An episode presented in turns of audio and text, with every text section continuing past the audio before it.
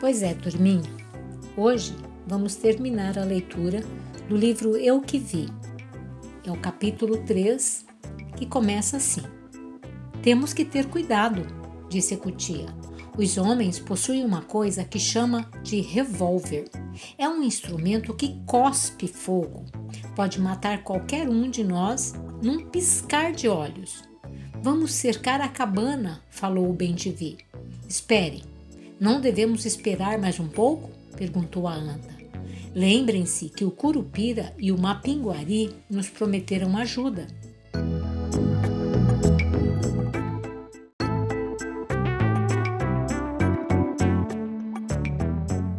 Acho melhor não esperar mais nada, disse o macaco Guariba. Temos que aproveitar que os caçadores estão distraídos. Além do mais, conheço o Mapinguari. Ele vai aparecer quando menos esperarmos. Então vamos atacar logo, falou a onça sussuarana, impaciente. Isso mesmo, concordaram os quatro jacarés. Então, está tudo bem. A estratégia é a seguinte, explicou Bentivi. Vamos nos espalhar ao redor da cabana e entrar silenciosamente. A onça sussuarana e os jacarés assustam os caçadores e, enquanto isso, nós soltamos os animais. Quando estiverem todos salvos, aí sim expulsamos os caçadores da floresta. Mas é importante saber que nossa missão é apenas de assustá-los para irem embora. Não podemos ferir ninguém. Por que não podemos machucá-los se eles fazem exatamente isso com a gente? contestou um jacaré. Não devemos praticar atos maldosos somente porque os homens agem incorretamente. O mal não deve ser retribuído com mais maldade, disse o Bentivi. Todos merecem uma segunda chance. É verdade, concordou o macaco Guariba. Quem sabe depois que forem embora, pensam melhor e decidem parar de caçar animais. Muito bem, falou o jacaré. Vocês me convenceram. Então, já que está tudo combinado, vamos logo soltar os nossos amigos, disse a cutia. Então os animais fizeram o que estava decidido. Rodearam a cabana e depois entraram de maneira mais silenciosa possível. Não foi difícil ter acesso ao lugar, pois alguém tinha deixado a porta aberta.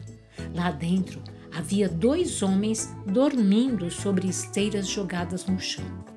O Bentivi foi o primeiro a entrar para avisar aos animais presos acerca do resgate e pedir silêncio para não acordar os caçadores.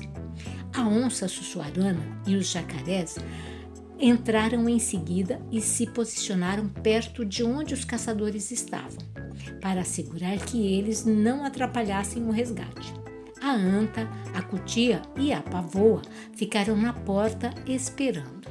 O macaco Guariba se aproximou das janelas para abri-las, pois suas mãos facilitavam o trabalho.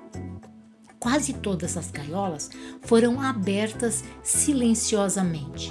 Somente a última quebrou o silêncio, pois suas fechaduras enferrujadas causaram um leve barulho que foi suficiente para acordar os caçadores. Mesmo assim, houve tempo para soltar todos os animais que estavam cativos a onça pintada, a jaguatirica, a ararajuba, o papagaio verdadeiro. Estamos livres de novo, falou a onça pintada alegremente. Viva, viva! disse o papagaio verdadeiro. Mas não tiveram tempo de comemorar muito, já que os caçadores haviam acabado de acordar. Tinham cumprido a primeira parte do plano, soltaram os animais. Entretanto, ainda precisavam cumprir a segunda parte, expulsar os homens da floresta. Quando os caçadores acordaram e se viram no meio de um monte de animais olhando para eles ameaçadoramente, ficaram imóveis. Ai meu Deus! gritou um dos caçadores.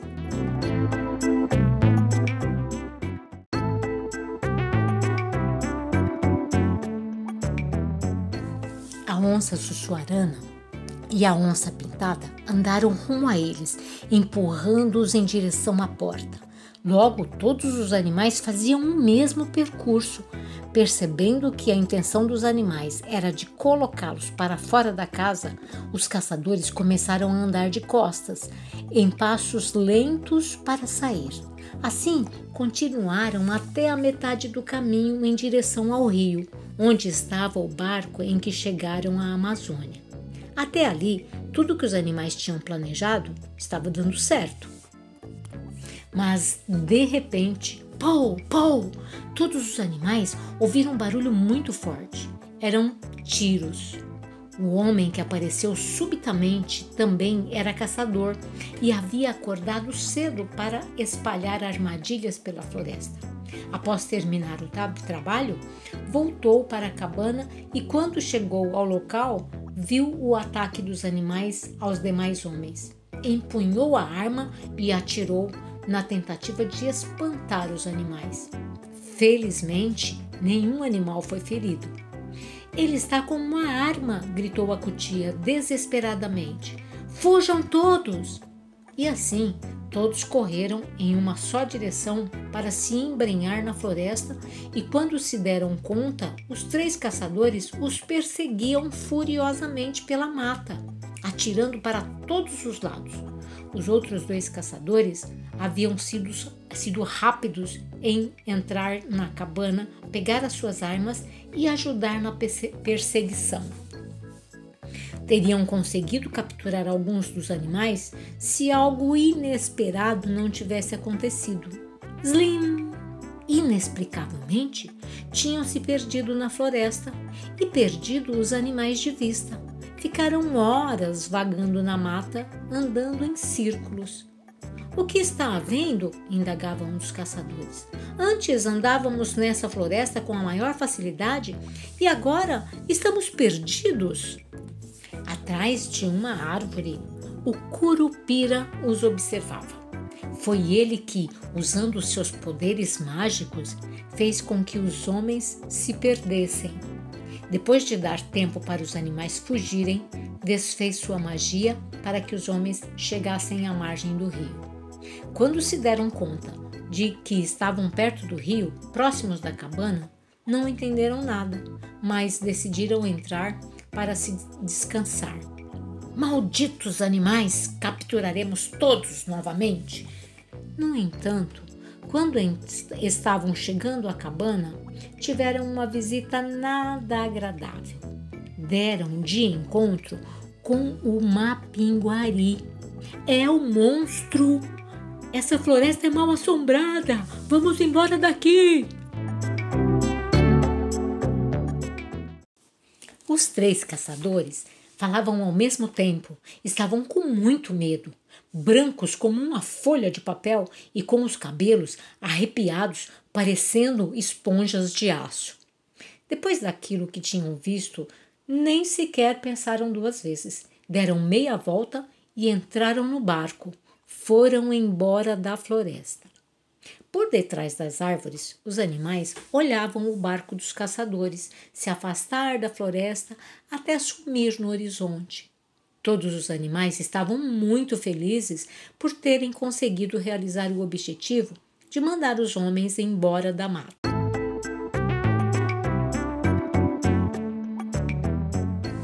Assim, podiam voltar a viver normalmente como estabelecia a lei da natureza, sem a intervenção de ninguém.